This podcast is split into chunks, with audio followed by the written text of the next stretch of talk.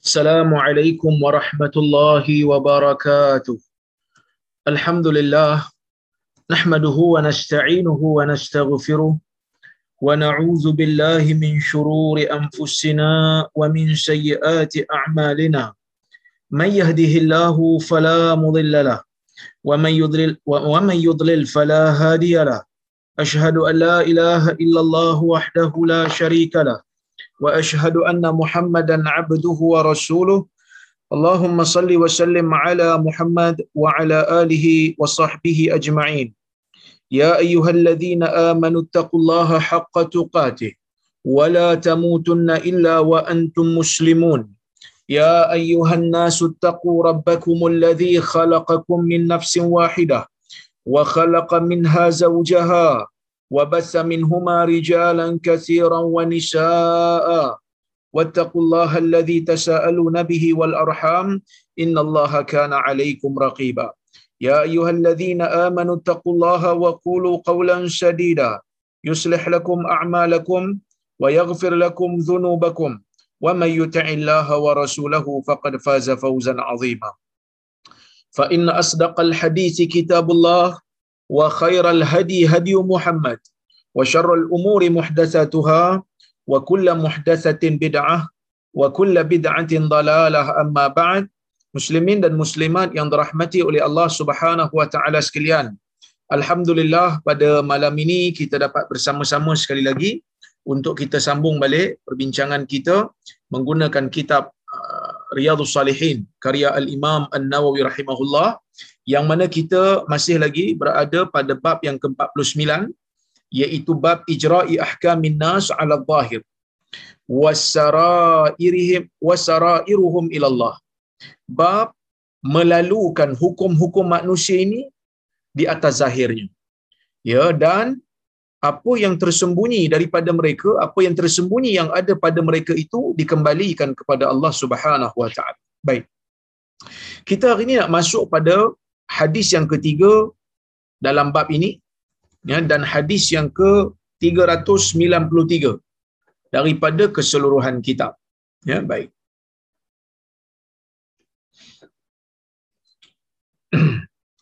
وعن أبي معبد قال الإمام النووي رحمه الله وعن أبي معبد المقداد ابن الأسود رضي الله عنه قال قلت لرسول الله صلى الله عليه وسلم أرأيت إن لقيت رجلا من الكفار فاقتتلنا فضرب إحدى يدي بالسيف فقطعها ثم لاذ مني بشجرة.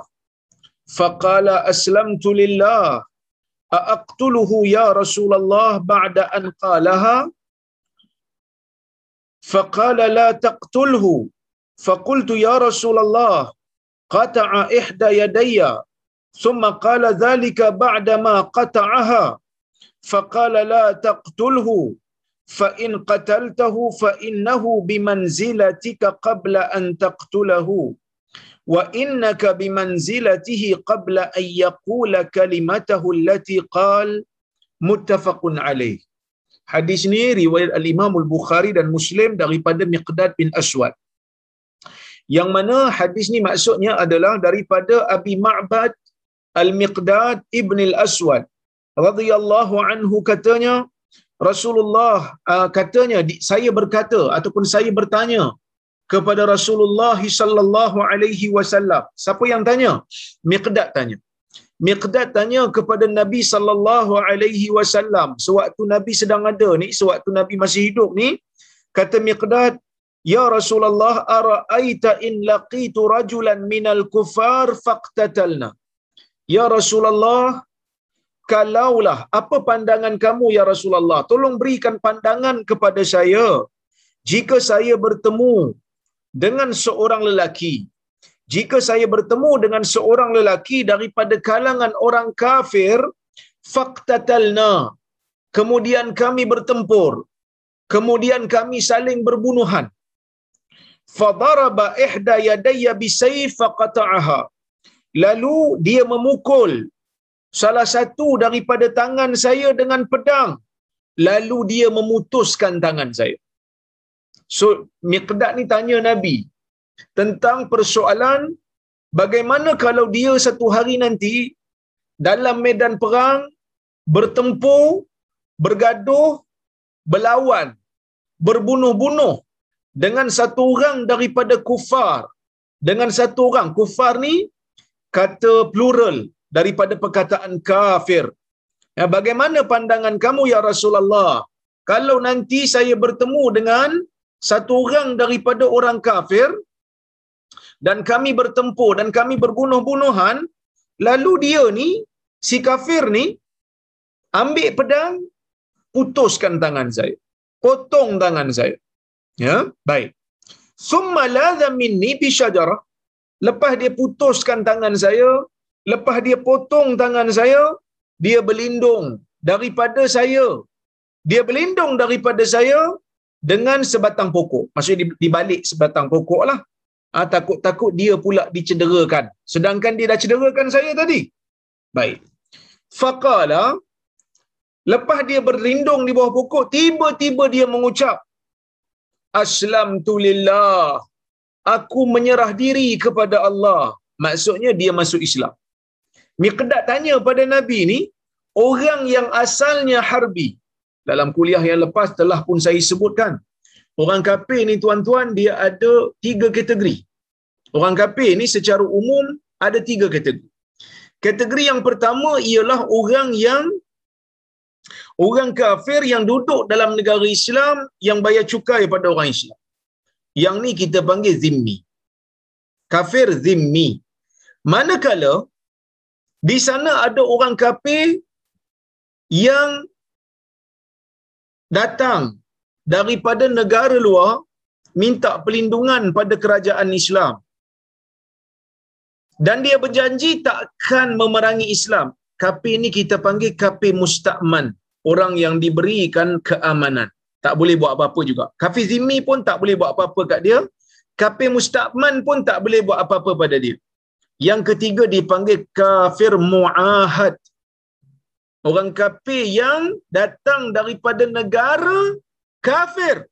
Tetapi negara dia ada perjanjian damai dengan orang Islam. Dia pun tak boleh nak diapa-apakan kerana ada gencatan senjata, ada perjanjian ada satu lagi kategori kafir. Inilah yang ditanya oleh Miqdad bin Aswad. So ada empat lah, bukan tiga. Ya. Ada empat uh, kategori kafir ni. Yang keempat ni lah yang dimaksudkan oleh Miqdad bin Aswad ni. Iaitu orang kafir harbi. Siapa kafir harbi? Dia datang daripada negara yang memusuhi agama Islam. Dia datang daripada negara kafir yang berperang dengan negara Islam. Maka dia ni dipanggil sebagai kafe harbi. Kafe harbi ni darahnya halal. Hartanya pun halal, boleh ambil. Ha, kerana dia bermusuh dengan kita, dia bergaduh dengan kita, dia datang daripada negara kafir yang memang tak ada perjanjian apa pun dengan kita, melainkan dia berperang dengan kita. Tuan-tuan dan puan-puan yang dirahmati oleh Allah Subhanahu Wa Taala sekalian ni soalan miqdad kepada Nabi SAW. Orang kafir harbi berperang dengan orang Islam, lawan dengan saya, gaduh dengan saya, berbunuh-bunuhan dengan saya. Lalu dia potong tangan saya. Dia potong satu tangan saya, lepas tu dia lari, dia berlindung balik pokok, lepas tu dia kata saya beriman kepada Allah. Maka kata Miqdad, "Aqtulhu ya Rasulullah? Aqtuluhu ya Rasulullah? Boleh tak saya bunuh dia ya Rasul?" Ha, itu soalan dia lah. Kan? Dia dah potong tangan saya, lepas tu dia nak masuk Islam. Boleh tak kalau saya ni nak potong tangan dia? Ataupun saya nak bunuh dia? Boleh ke tak? Baik. Tengok jawapan Nabi. Aqtuluhu ya Rasulullah ba'da an qalaha ya Rasulullah boleh tak saya bunuh dia setelah dia mengucapkan kalimah itu maka Nabi sallallahu alaihi wasallam pun bersabda la taqtulhu kamu jangan bunuh dia jangan bunuh dia Kenapa jangan bunuh dia? Kerana asalnya betul, dia harbi. Tetapi setelah daripada dia mengucapkan kalimah Islam, setelah dia mengucapkan kalimah syahadah, setelah dia mengaku dia Muslim, maka dia dah jadi Muslim, dia bukan harbi lagi dah. Mana-mana orang kafir harbi yang masuk Islam, dia terus menjadi Muslim. Ha, dia terus jadi jadi Muslim, darahnya dipelihara oleh Islam. Eh? Maka Nabi kata jangan bunuh dia. Qultu ya Rasulullah, qata'a ihda yadai. Ya Rasulullah, dia telah memotong salah satu daripada tangan aku. Summa qala dhalika ba'da ba'dama qata'aha. Lepas tu baru dia sebut perkataan tu. Dia dah buat jenayah dulu ya Rasulullah. Dia dah potong tangan saya dulu ya Rasulullah. Baru dia sebut perkataan tu. Maka Nabi sallallahu alaihi wasallam kata faqala la taqtulhu. Nabi kata kamu jangan bunuh dia. Fa in qataltahu fa innahu bimanzilatika qabla an taqtulahu. Ya, kalau kamu bunuh dia kata Nabi, sesungguhnya dia berada di tempat kamu sebelum kamu membunuh dia. Wa innaka bimanzilatihi qabla an yaqula kalimatahu allati qal. Dan sesungguhnya kamu berada di tempatnya sebelum daripada dia mengucapkan kalimah tersebut. Ini ada confuse sikit lah. Apa maksud Nabi ni? Nabi kata jangan bunuh dia. Nanti saya akan urai insyaAllah. So kita ambil manfaat daripada hadis ni. Ya, Miqdad ni tanya Nabi SAW tentang isu ni lah. Isunya apa? Isunya kalau bergaduh dengan orang kafir Quraisy, uh, kafir Quraisy pula, kafir Harbi, berbunuh-bunuhan bersama dengan kafir Harbi itu tak salah.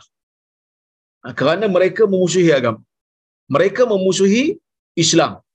Tapi yang salahnya, senang-senang nak pergi tuduh orang kafir Harbi. Uh, ini salah. Yang boleh men, apa ni menghukum ataupun melabel ataupun mengkategorikan kafir ini sebagai harbi bukan kita orang awam dia ada disiplin dia. Pemerintah yang kena kenal pasti. Ha, pemerintah lah kena kenal pasti kerana pemerintah yang pandai apa ni. Dia tengoklah bila pemerintah dah kata dia kafir harbi dan darah dia halal, ha, harta dia pun halal. Okey? Baik. Tu yang pertama. Yang kedua, orang yang bertanya ni dia kata kalau orang tu masuk Islam macam mana? So secara tidak langsung Nabi sallallahu alaihi wasallam ditanya tentang hukum bagaimana kita nak berinteraksi dengan orang yang ya, dengan orang yang dia menzahirkan dia muslim. Maka bila dia zahirkan diri dia muslim, kita hukumkan dia sebagai muslim. Kerana kita tidak disuruh untuk mencari sesuatu yang kita tak tahu kita tak disuruh untuk cari benda yang kita tak mampu cari. Dia kata, tapi ustaz mungkin dia menyembunyikan kufur. Menyembunyikan kufur kita tak tahu. Kalau dia nak sembunyikan kekufuran, kita tak tahu, kita tak dipertanggungjawabkan. Sama dalam banyak kes dalam agama ni, benda tak tahu, tak boleh jadi hukum. Contohnya bila orang tanya kita, Ustaz, apa status hadis ni Ustaz? Kita cari-cari tengok tak jumpa. Kita pun katalah saya tidak menjumpai asal. Bila tak jumpa asal, jangan pakailah hadis tu. Tapi ada orang dia macam, dia macam kata, eh, cepat sangat nak kata tak jumpa asal. Mana tahu nanti kalau ada, kita tanya dia balik, kau jumpa ke? Dia kata, aku pun tak jumpa juga. Dah kalau kau tak jumpa, kena bagi tahulah tak jumpa. Eh jangan cakap tak jumpa, jangan cakap tak jumpa asal tu. Entah-entah hadis tu sahih mana kita nak tahu berdosa kita. Allah Taala tidak akan bertanggungjawabkan pada kita benda yang kita tak tahu dan benda yang kita tak nampak. Benda yang kita tak ada tak ada daya untuk dapatkan, Allah Taala tak bertanggungjawabkan. Allah Taala tak bertanggungjawabkan. Allah Taala bertanggungjawabkan pada orang yang tahu tapi buat-buat tak tahu. Tahu hukum tapi langgar. Dalam masalah ni tuan-tuan, dan memang tak tahu. Bila tak tahu, tak boleh pakai lah. Nanti kalau tahu, nanti kalau tahu kita ubah. Sebab itu Ibn Hibban, dalam kitab dia Rawdatul Uqala. Ibn Hibban ni ada tulis satu kitab nama dia Rawdatul Uqala wa Nuzhatul Fudala. Cerita pasal hadis-hadis tentang akhlak dan uh, pemikiran, akal. Dalam hadis tu ada satu riwayat yang dibawa oleh Ibn Hibban. Ibn Hibban bawa satu hadis ha, daripada A'mash. A'mash kata saya mendengar Mujahid berkata daripada Ibn Umar yang mana Ibn Umar mengatakan Nabi sallallahu alaihi wasallam memegang bahu dia lalu Nabi berkata kun fid dunya ka'annaka gharib aw 'abiru sabil hiduplah kamu dalam dunia seolah-olah kamu ni orang asing, orang dagang ataupun orang yang berhenti sekejap. Orang yang berhenti sekejap transit nak mencari bekalan. Baik. Ibn Hibban kata, masa saya dengar riwayat, waktu saya mula-mula riwayat hadis ni, saya menyangka A'mash tak dengar hadis ni daripada Mujahid. Sebaliknya dia dengar hadis ni daripada Lais bin Abi Sulaim, lepas tu disembunyikan nama Lais. Lais ni daif. Jadi kalau betul hadis ni daripada Lais, maksudnya hadis ni daif. Ibn Hibban kata, lama aku menyangka. Ya lama aku sangka, aku mempunyai kepercayaan dan kepercayaan itu aku simpan lama dalam diri aku. Yang A'mash tidak pernah mendengar hadis ni daripada Mujahid, melainkan dia dengar daripada Lais dan Lais tu daif. Maka dia tak boleh sahihkan hadis tu. Sehinggalah apabila dia kata, sehinggalah apabila aku bertemu satu jalur ataupun satu lagi sanad, satu lagi tok guru, iaitulah Ali bin Al-Madini meriwayatkan daripada jalur yang sama daripada A'mash. Yang mana dalam sanad Ali bin Al-Madini A'mash jelas mengatakan dia dengar daripada Lais bin Abi Sulaim maka pada ketika itu aku tahu riwayat ni adalah riwayat yang sahih yang tidak ada masalah pun aku tahu riwayat ni adalah riwayat yang sahih dan tidak ada masalah pun pada riwayat ni maka aku sahihkan. Nak bagi tahu apa tuan-tuan? Dan puan-puan rahmati Allah sekalian nak bagi tahu ulama hadis ni benda yang tak pasti benda yang tak ada bukti mereka tak ada berani nak kata confirm Nabi sebut. Selagi tak ada bukti. Selagi tak ada bukti tak boleh kata benda tu ada.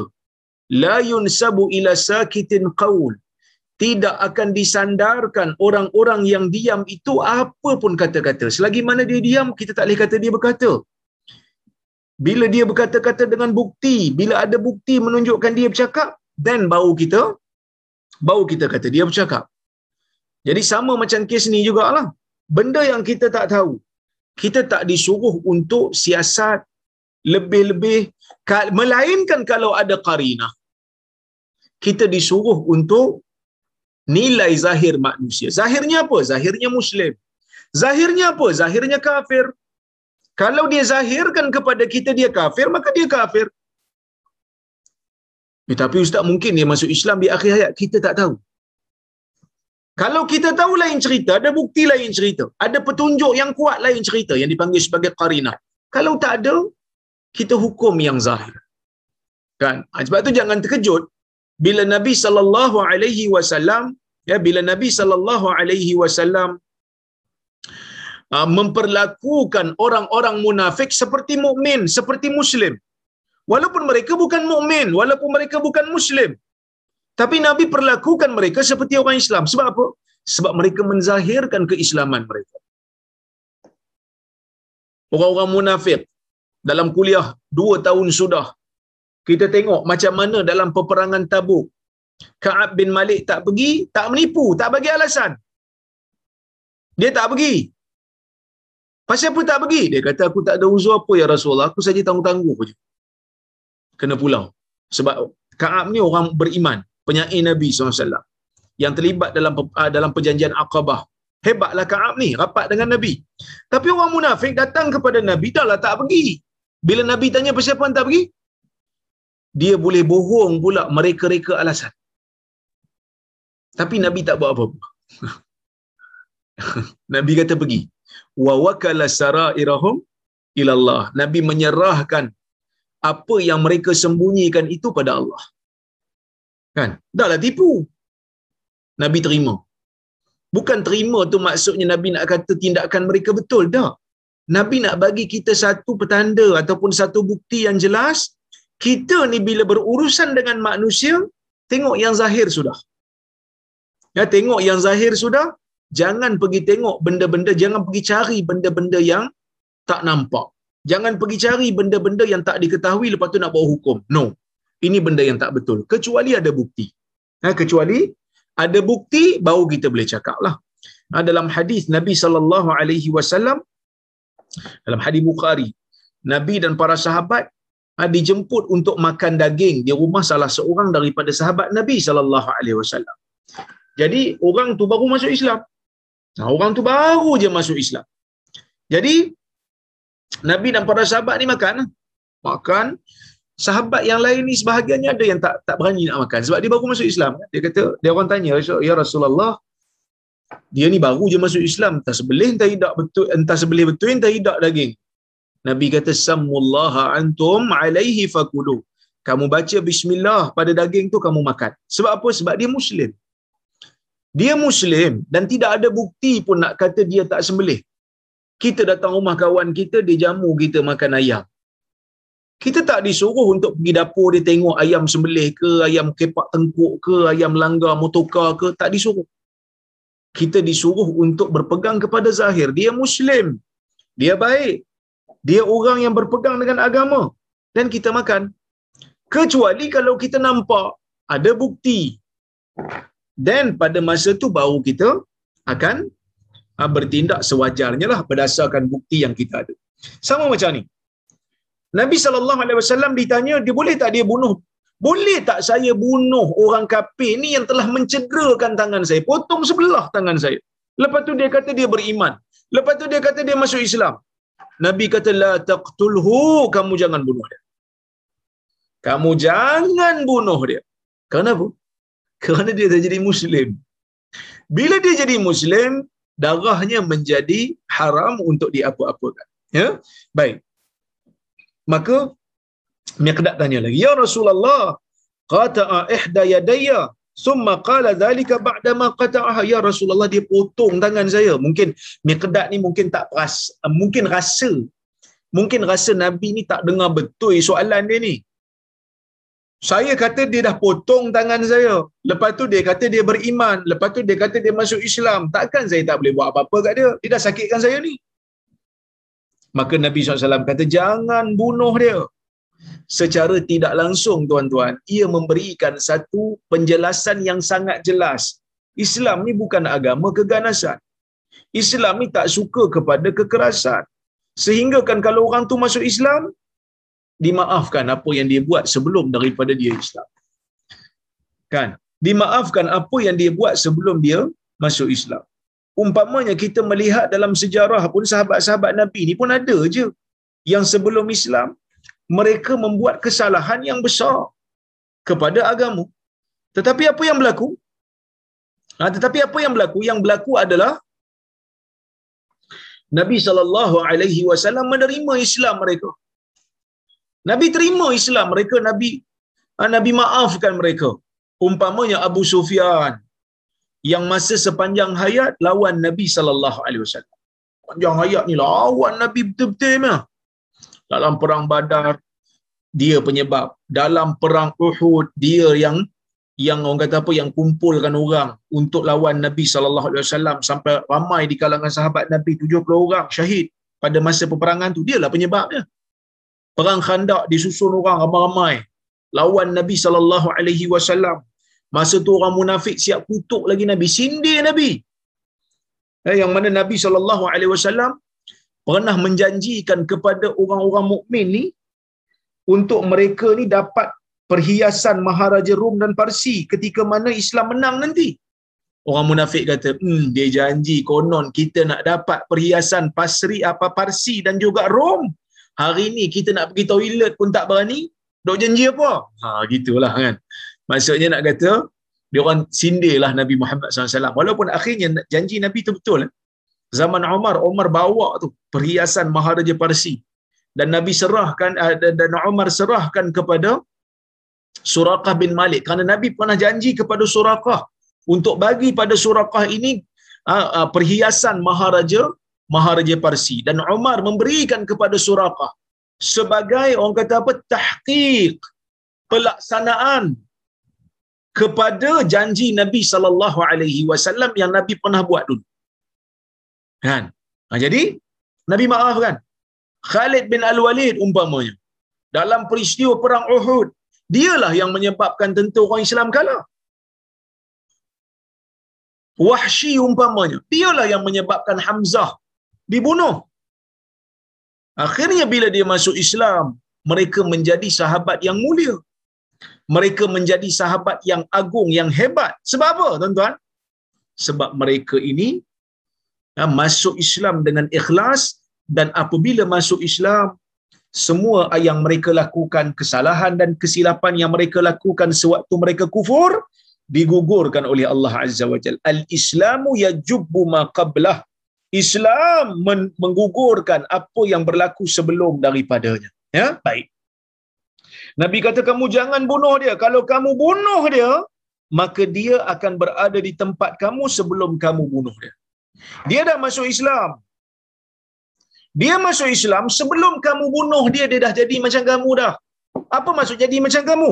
Kamu Muslim. Bila dia masuk Islam, dia pun Muslim. Darah kamu halal, eh, sorry, darah kamu haram untuk ditumpahkan, wahai miqdad, kerana kamu Muslim. Dia juga sebelum kamu bunuh dia, bila dia mengucap, darah dia juga jadi haram untuk kamu apa-apa kan? Darah dia juga, nyawa dia juga tak boleh untuk dia apa-apakan, tak boleh. Maka dia sebelum kamu bunuh dia, dia telah menjadi seperti kamu, wahai miqdad, kata Nabi. Wa innaka bimanzilatihi qabla an yaqula kalimatahu allati Dan kamu, wahai miqdad, telah menjadi seperti dia. Sebelum dia mengucapkan kalimah itu. Eh, apa pula maksudnya ni? sebelum dia ucap kalimah, sebelum orang kafir ni ucap kalimah kufur, dia kafir, dia harbi. Nabi kata pada Miqdad, sebelum, sebelum apa ni, dia ni, orang kafir harbi ni, menjadi seperti kamu setelah dia mengucap kalimah syahadah, tapi sebelum kamu bunuh dia. Dia macam kamu, wahai Miqdad. Sebab dia jadi Muslim. Kamu pun Miqdad Muslim. Dia mengucap, dia jadi Muslim. Sebelum kamu bunuh dia, dia macam kamu lah. Setelah dia mengucap tu, dia macam kamu. Darah kamu haram, darah dia pun haram untuk ditumpahkan. Tapi bila kamu, tetapi jikalau kamu bunuh dia, wahai Miqdad. Kalau kamu bunuh dia, kamu dah jadi macam dia sebelum dia menyebutkan kalimah itu. Eh, sebelum dia disebut kalimah tu dia kan kafir. Maksudnya Miqdad jadi kafir ke? Tak, tak. Bukan itu maksud Nabi. Nabi nak bagi tahu sebelum dia mengucapkan kalimah tauhid itu, sebelum dia ucapkan kalimah syahadah itu, darah dia halal sebab dia harbi kan saya sebut tadi darah halal. Bila dia sebut kalimah itu darah dia jadi haram. Kalau kamu bunuh dia sedangkan darah dia telah menjadi haram, darah kamu jadi halal macam macam darah dia sebelum dia mengucap. Sebab kamu dah bunuh dia, kamu akan dibalas bunuh.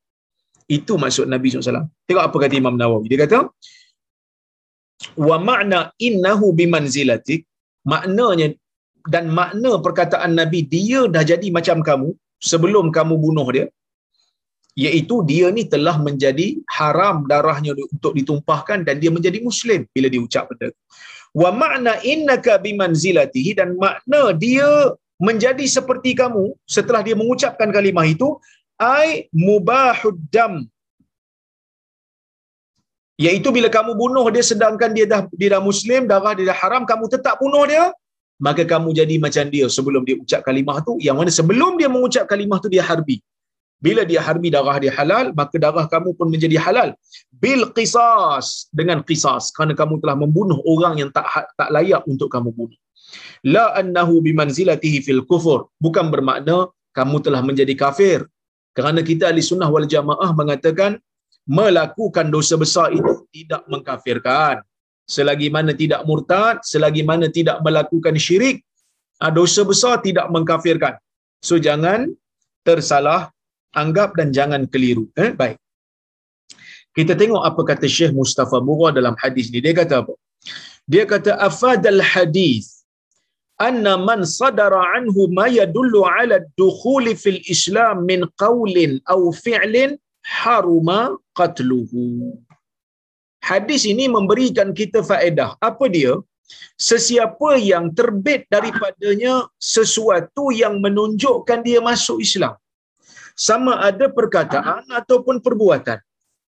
Walaupun sebelum tu darah, darah dia halal Walaupun sebelum tu dia ada mencederakan orang. Walaupun sebelum tu dia ada memerangi agama. Tapi bila dia masuk Islam saja, bila ada petunjuk yang dia menunjuk, yang dia masuk ke dalam Islam sama ada perkataan ataupun perbuatan, maka haram dia ni untuk kita bunuh. Harum qatluh, tak boleh bunuh dia, haram bunuh. Sebab darah dia telah menjadi maksum. Maksum ni dipelihara. Darahnya dipelihara. Bukan maksum Nabi tu. Maksum Nabi tu dipelihara pada dosa. Yang ni dipelihara daripada diceroboh. Dipelihara daripada ditumpahkan. Baik.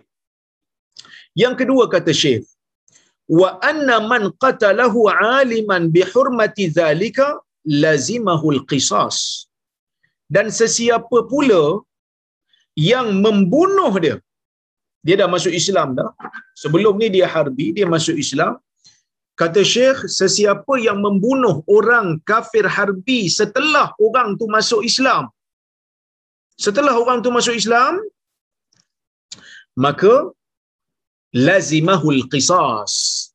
Dia wajib dikenakan qisas. Apa itu qisas? Qisas ni balas bunuh. Siapa bunuh orang dibalas bunuh. Walakum fil qisasi hayah ya ulil albab Allah Taala kata bagi kamu pada pelaksanaan kisah itu ada kehidupan. Eh kisah bukan bunuh balas ke? Macam mana pula boleh ada kehidupan? Maksudnya pensyariatan kisah ni tak nak bagi ya tak nak bagi orang membunuh. Sebab bila dia bunuh dia akan dibalas bunuh. Jadi orang tak nak benda tu. Ya orang tak nak benda tu. Baik. Kemudian tuan-tuan dan puan-puan yang dirahmati oleh Allah Subhanahu wa taala sekalian. Dia kata, Syekh kata, "Waman kana jahilan au muta'awwilan wajabat alaihi dia." Siapa yang jahil tak tahu, dia pergi bunuh juga. Dalam keadaan dia ingat orang tu memang kafir. Dia bunuh juga. Sedangkan orang tu dah Islam dah. Ataupun dia muta'awwil. Muta'awwil ni dia ada alasan. Dia rasa macam tak betul dia ni masuk Islam, tak sah main-main, sengaja tak apa, sengaja sebut bukan ikhlas. Ah, dia sebut ni kerana takut dengan pedang saya je maka dia wajib membayar diat mengikut sebahagian ulama lah ya kama waqa'a li ba'd as-sahabah annahum qatalu ba'd an-nas ba'da an adhara adharul islam seperti mana ia berlaku pada sebahagian sahabat setelah mereka ini menzahirkan menzahirkan Islam. Maksudnya setelah orang yang mereka bunuh tu menzahirkan Islam, dia orang tetap bunuh juga. Bukan kerana dia orang anggap mereka nak bunuh orang Islam, tak. Mereka anggap dia masuk Islam ni tak real hanya sekadar takut-takut nak melepaskan diri sahaja ya? Fadhannu annahum innama fa'alu dhalika khaufan minal qatl faqataluhu. Ada lalu mereka menyangka orang yang menyebutkan perkataan itu dia buat benda tu kerana takut daripada dibunuh. Ha, lalu mereka membunuhnya ya. Fawadahum Rasulullah sallallahu alaihi wasallam. Maka Rasulullah pun mewajibkan dia ke atas mereka. So kita tengok ya, uh, hadis yang keempat uh, untuk bab ini dan hadis yang ke-394. Kata Imam Nawawi rahimahullah wa an Usama ibn Zaid radhiyallahu anhuma qala ba'athana Rasulullah SAW ila Huraqah min Juhainah fasabbahna al-qawm ala miyahihim ولحقت أنا ورجل من الأنصار رجلا منهم فلما غشيناه قال لا إله إلا الله فكف عنه الأنصاري وطعنته برمحي حتى قتلته. فلما قدمنا المدينة بلغ ذلك النبي صلى الله عليه وسلم فقال لي يا أسامة أقتلته بعدما قال لا إله إلا الله؟ قلت يا رسول الله إنما كان متعوذا. فقال أقتلته بعدما قال لا إله إلا الله؟ فما زال يكررها علي حتى تمنيت أني لم أكن أسلمت قبل ذلك اليوم. متفق عليه. وفي رواية فقال رسول الله صلى الله عليه وسلم فقال رسول الله صلى الله عليه وسلم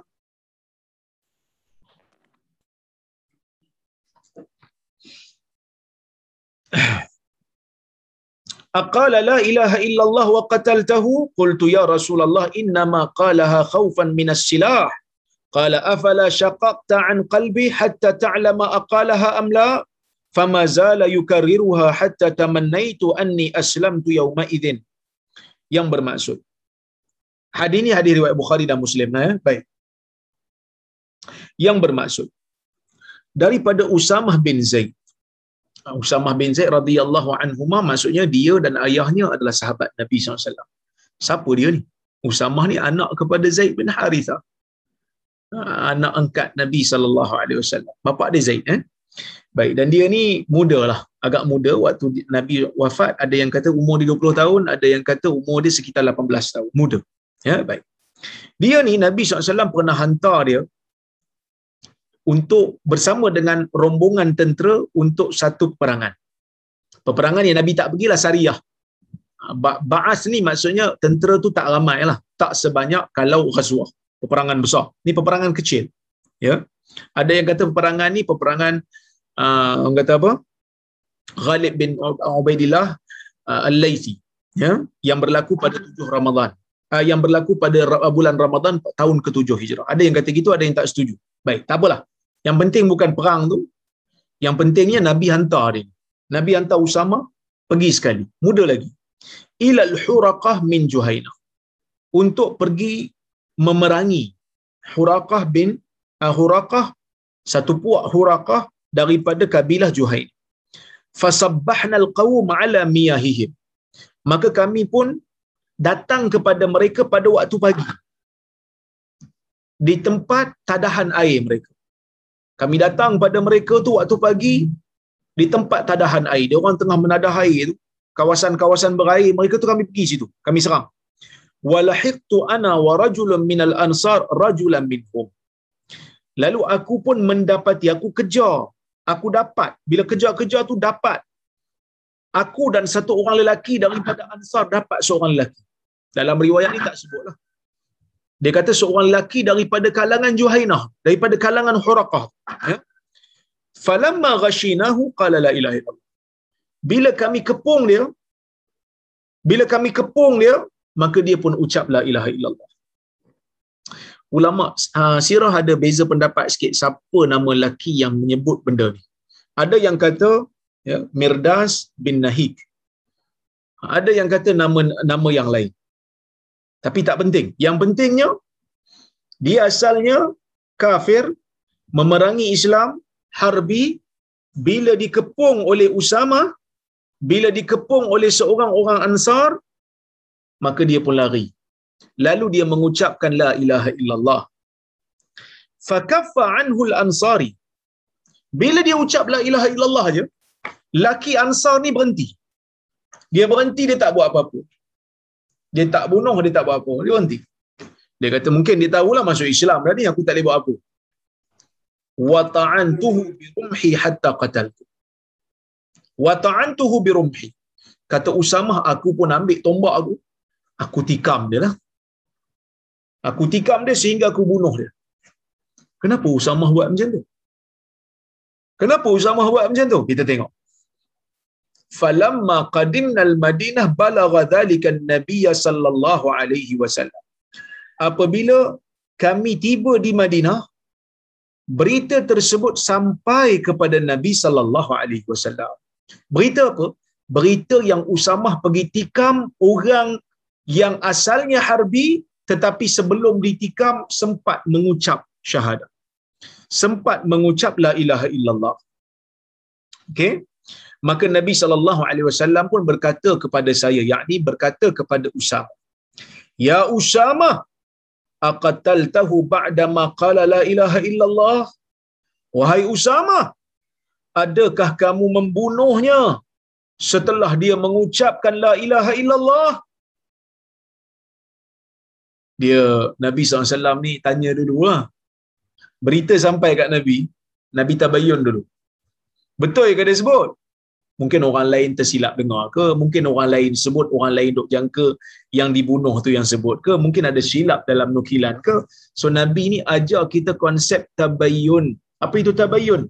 Tabayyun ni semak sebelum sebar. Semak sebelum ambil tindakan. Tengok betul-betul tanya dulu. Tanya dulu. Kata orang kita ni sebelum nak sondoi pakai helmet dululah. Takut-takut nanti tersilap nukil ke tersilap dengar ke tersilap riwayat dan sebagainya. Maka Nabi tanya dia, Wahai Usama, adakah kamu membunuh dia setelah dia mengucapkan la ilaha illallah? Qultu. Maka Usama kata, Ya Rasulullah, inna ma kana muta'awwidan dia kata ya Rasulullah dia sebut tu saja je nak selamatkan diri dia dia bukan masuk Islam tu Eru. bukannya ikhlas sangat pun tadi masa kami serang dia mungkinlah kan Usamah ni itu, itu saya tambahlah kan tapi mungkin dia faham macam tu lah tadi dia ni bukan main lagi dok perang dengan kita. Bukan main lagi dok berani sangat. Bukan main lagi dok musuhi kita. Tiba-tiba bila kita datang serang dia waktu pagi-pagi dia tak sedar mungkin dia tak sedia. Tiba-tiba dia ucap la ilaha illallah. Takut tu sebenarnya. Bukannya masuk Islam betul pun. So Usamah ada kepercayaan tu dalam diri dia. Bila Nabi tanya soalan tu dia tetap pertahan. Dia kata innama qalaha muta'awwidha dia sebut tu innama kana muta'awwidan. Dia sebut tu kerana dia nak mempertahankan dirinya nak melindungi dirinya daripada dia apa-apa kan bukan dia ikhlas pun. Faqala. Maka Nabi sallallahu alaihi wasallam menjawab aqataltahu ba'da ma qala la ilaha illallah. Adakah kau tetap bunuh dia sedangkan dia dah ucap? Selepas dia mengucap kalimah la ilaha illallah kamu bunuh dia fama zala yukarriruha alaihi Nabi sallallahu alaihi wasallam sentiasa mengulang-ulang tidak lekang Nabi mengulang-ulang perkataan tu. Adakah kamu membunuh dia setelah dia mengucapkan la ilaha illallah? Adakah kamu membunuh dia setelah dia mengucapkan la ilaha illallah? Adakah kamu membunuh dia sedangkan dia mengucap la ilaha Nabi dah ulang banyak kali ni. Nabi nak bagi tahu kepada Usama apa yang dilakukan oleh Usama ni benda yang besar benda yang berat apa yang dilakukan oleh Usamah ni satu kesalahan. Sebab dia telah menggunakan sesuatu sangkaan untuk dibenakan hukum. Tak boleh. Sangkaan yang tidak ada bukti. Sangkaan semata-mata yang tak ada nilai hujah, tidak ada petunjuk yang jelas, tidak ada bukti yang jelas. Tak boleh dibina hukum. Yang jelasnya apa?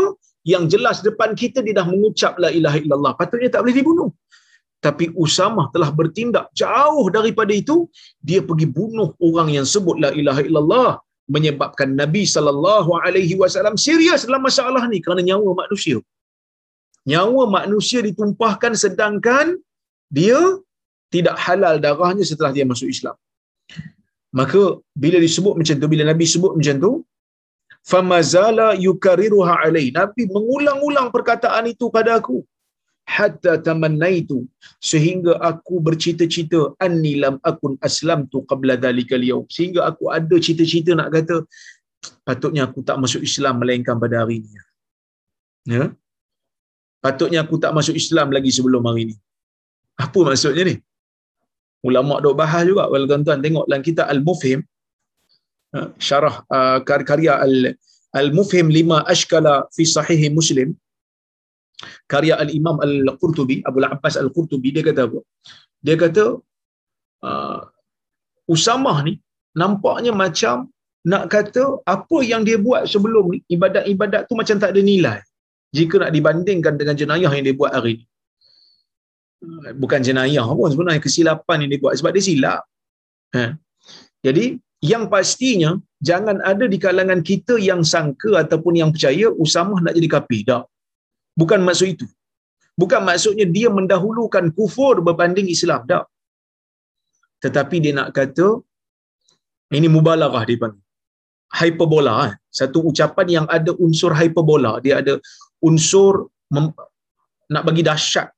Nak bagi nak bagi tahu dahsyatnya perbuatan ataupun kesilapan dia tu sehingga dia kata kalau aku masuk Islam sebelum uh, selepas ini aku tak terlibat dengan dosa. Aku tak terlibat dengan kesalahan. Ha, itu kata Usama. Aku tak terlibat dengan kesalahan. Aku tak terlibat dengan pembunuhan ni.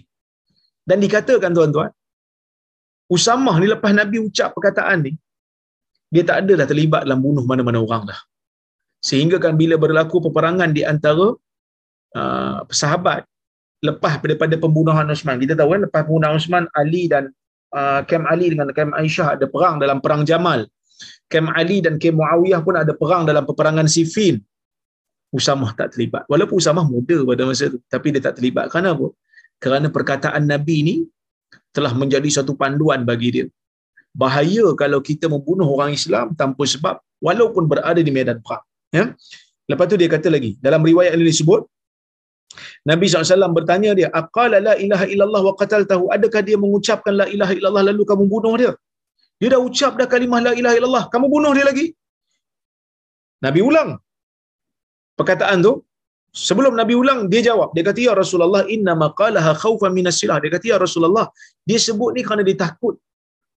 Dia takut dengan dia takut dengan senjata. Dah aku nak bunuh dia.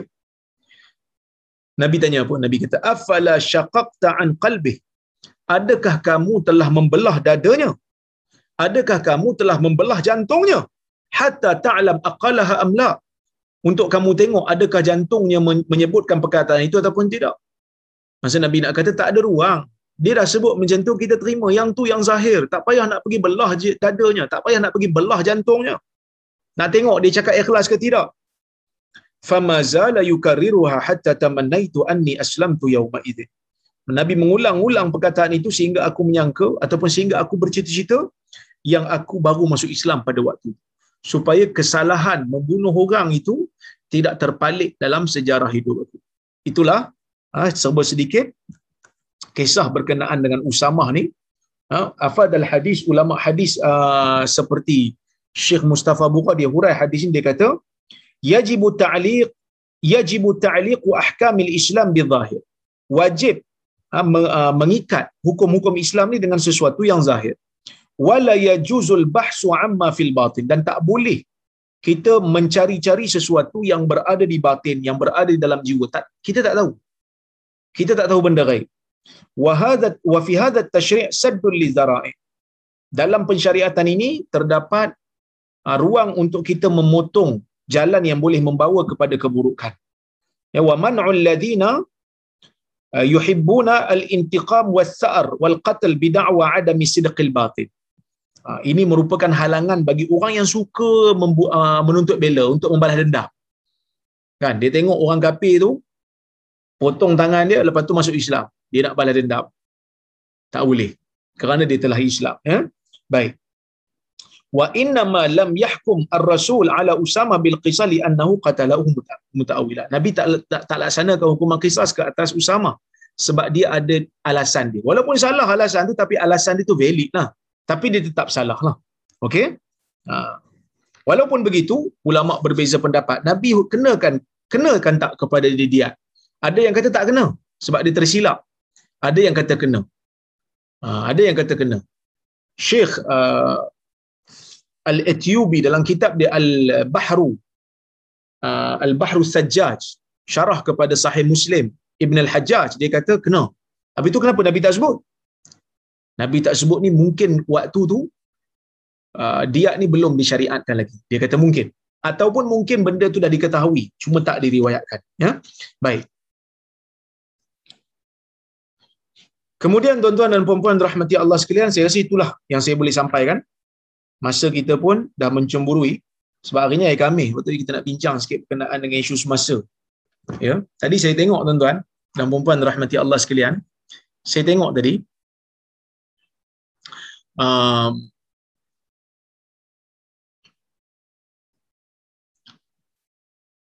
ada orang share satu bil dia pergi jumpa bomo. Bil dia tu dah macam bil apa bil hospital lah puluh-puluh ribu, lima puluh ribu tak silap, lima puluh satu ribu saya tengok tadi. Dan kita juga baru di hidangkan dengan berita yang menyayat hati lah bagi orang-orang yang menyebabkan kecederaan kepada Zulfarhan Osman yang telah ditekap dengan strika wap sehingga mati. Bila kita tengok cerita tu, bila kita tengok kronologi ataupun bila kita tengok fakta kes yang dibentangkan di mahkamah tinggi golongan yang mencederakan Zulfarhan sehingga mati itu mereka percaya kepada bom. Mereka percaya kepada bom. Ha, isu hilang laptop je pergi tanya bom. Bomo kata sekian sekian. Mereka percaya dan akhirnya mereka mencederakan satu orang manusia sampai mati. Saya nak sebut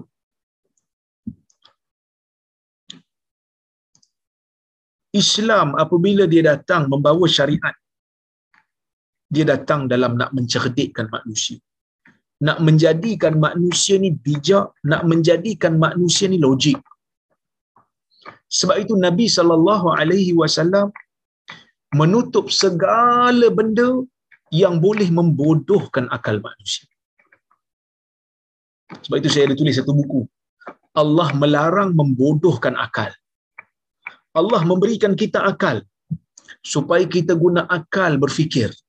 Sebab itu dalam Islam ni arak diharamkan kerana ia menghilangkan fungsi akal. Kerana manusia ni menjadi mulia di sisi Allah dengan akal yang Allah Ta'ala bagi kat dia dan dengan iman. Sebab tu manusia jadi mulia berbanding berbanding haiwan. Manusia menjadi khalifah di atas muka bumi ni sebab itulah adanya akal, adanya iman. Semua perkara yang boleh menghilangkan fungsi akal Islam tak bagi. Sebab itu Islam tak suka kejahilan. Talabul ilmi faridatun ala kulli muslim. Menuntut ilmu fardu ke atas setiap muslim. Islam suruh penganut dia tuntut ilmu. Bukan kata ilmu Quran saja, bukan kata ilmu sunnah saja termasuk juga ilmu untuk membangunkan dunia. Ilmu tuan-tuan yang ada ni, ada yang bidang ekonomi, ada yang bidang engineering, ada yang bidang perubatan, ada yang bidang macam-macam bidang. Bidang-bidang ni semua kalau tanya, apa hukumnya ustaz? Hukumnya fardu kifayah. Kalau tak ada siapa buat, menyebabkan orang Islam mundur, menyebabkan orang Islam susah, dosa semua. Ha, tapi tuan-tuan dah buat satu kerja fardu kifayah, ada pahala kalau ikhlas di sisi Allah kalau nak berkhidmat untuk umat. Kalau nak berkhidmat untuk untuk umat. Ya. Jadi Islam suruh kita menuntut ilmu. Islam tutup jalan yang boleh bawa kepada kebodohan. Apa dia? Islam mengharamkan kita menyembah berhala. Kerana apa? Kerana berhala bukan boleh buat apa pun. Kita yang buat dia, tiba-tiba kita pergi minta tolong kat dia. Allah Ta'ala membawakan kisah Nabi Ibrahim. Bagaimana Nabi Ibrahim berdialog dengan kaum dia, dipecahkan yang kecil-kecil tu, ditinggalkan yang besar. Bila apa ni kaum dia tanya, dia kata apa?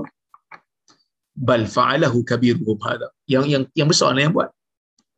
Ha, Syekh Ibrahim tanya, suruh tanya lagi. Ha, pergilah tanya mereka kalau mereka boleh bercakap.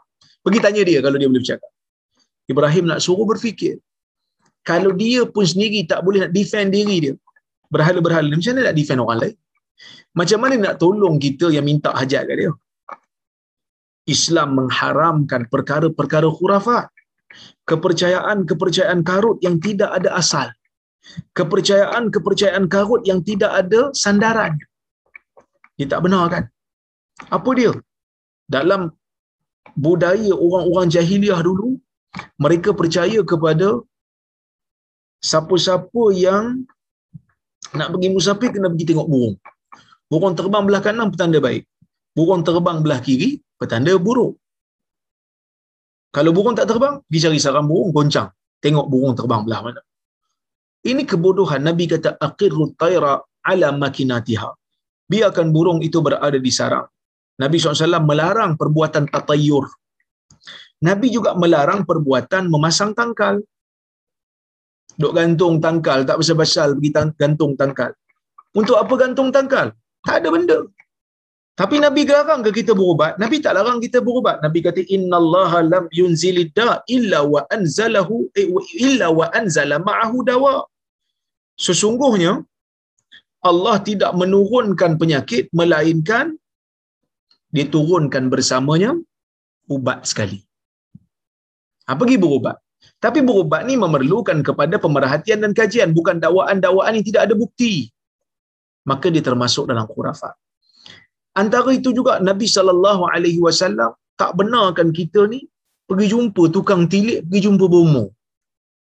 Nabi sallallahu alaihi wasallam menyebutkan dalam hadis riwayat Muslim, Nabi kata man ata kahinan aw arrafan fasa'alahu an syai lam tuqbal salatuhu 40 yawma sesiapa yang pergi jumpa dengan tukang sihir atau sorry tukang tilik ataupun bomo bertanya dia tentang sesuatu Tok Umar saya nak tanya lah Tok Umar saya ni hilang barang kat mana Tok Umar dia tanya tentang sesuatu lam tuqbal salatuhu arba'ina yaum salatnya tidak akan diterima selama 40 hari tak diterima selama 40 hari tak diterima. Tanya aja. Belum percaya lagi. Dalam riwayat yang disebut, kalau percaya lagi masalah. Man ata arrafan, man ata kahinan aw arrafan, fasaddaqahu bima yaqul faqad kafara bima unzila ala Muhammad.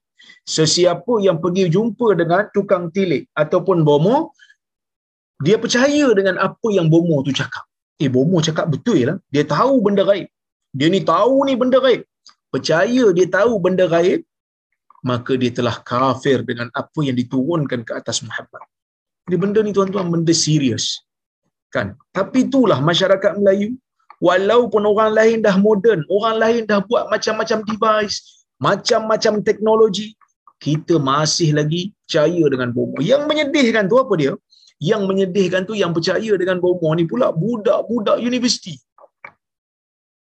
Yang percaya ni budak-budak universiti pula tu. Itu yang sedih tu. Bayangkan kalau budak-budak yang tak ada pendidikan. Budak-budak yang duduk di pedalaman. Mungkin mereka ni lebih kuat kot percaya pada bomo. Sebab budak universiti yang duduk dekat bandar pun percaya. Dah lah percaya. Tak ada bukti. Seksa orang. Sehingga mati orang. Ini perkara yang sangat menyedihkan yang berlaku dalam negara kita. Yang sepatutnya kita dah tak payah dah nak pergi struggle lawan orang percaya bomo ni. Bomo ni patutnya kita tinggalkan dah. Kita selalu keliru. Kita selalu keliru dengan perubatan Islam. Bila sebut perubatan Islam, oh perubatan Islam ni mesti dia jumpa bomo. Itu ha, perubatan dekat hospital tu bukan perubatan Islam. Dia bukan. Yang tu perubatan konvensional. Siapa kata? Perubatan yang kat hospital tu pun perubatan Islam juga. Perubatan yang dekat klinik tu pun perubatan Islam juga. Kenapa tuan-tuan dan puan-puan rahmati Allah sekalian?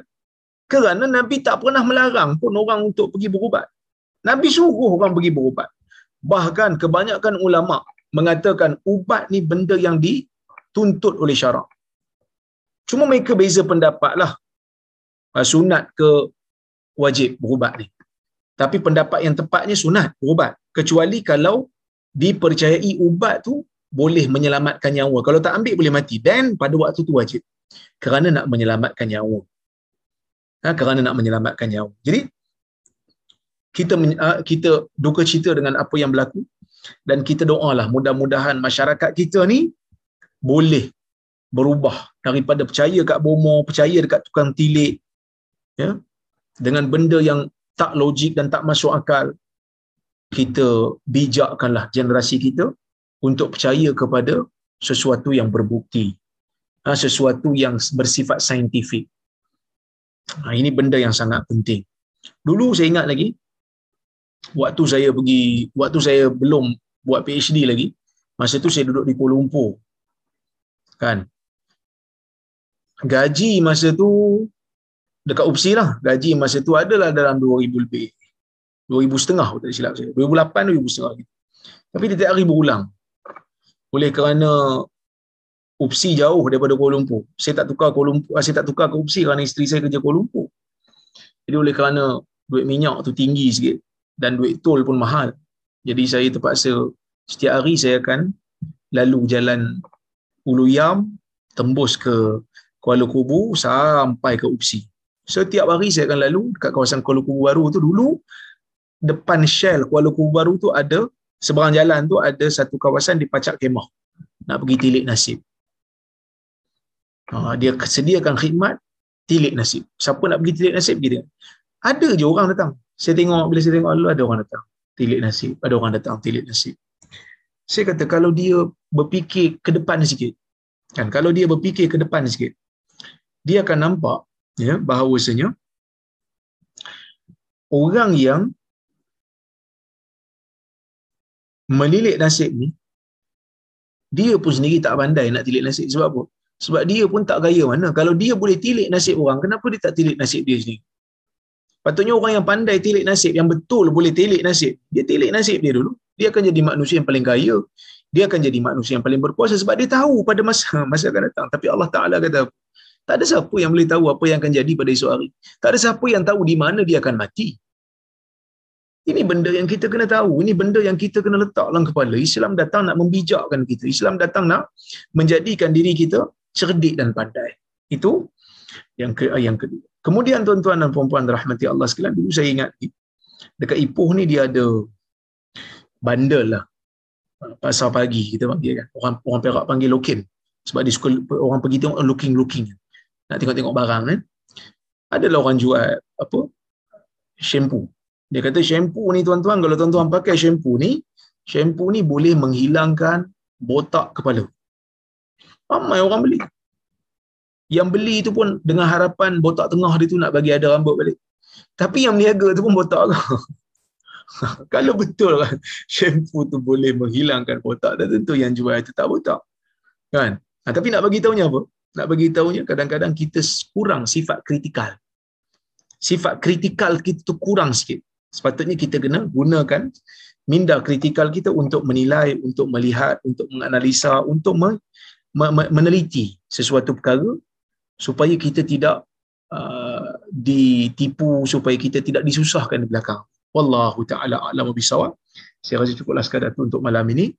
Uh, InsyaAllah jika ada kesempatan yang lain kita bertemu lagi. Saya tengok soalan. Kalau ada, kalau tak ada, kita kita boleh berhenti.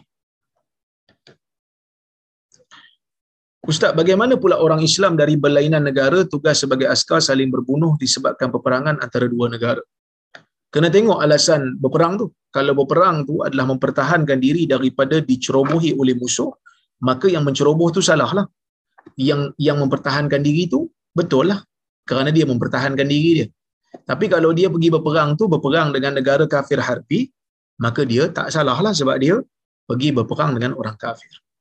Ya? Kalau yang salah ni apa dia? Yang salah ni dia pergi ceroboh negara orang Islam. Dia tu Islam. Ha, tak boleh lah. Ya? Assalamualaikum. Assalamualaikum. Semoga Allah merahmati Ustaz dan Tuan juga ya. Kebanyakan bomoh sekarang mereka berperwatakan seperti orang agama dan ini yang menyebabkan ramai yang keliru. Bagaimana cara untuk menyedarkan masyarakat supaya tidak mempercayai mereka? Ha, ini masalah betul. Inilah masalahnya.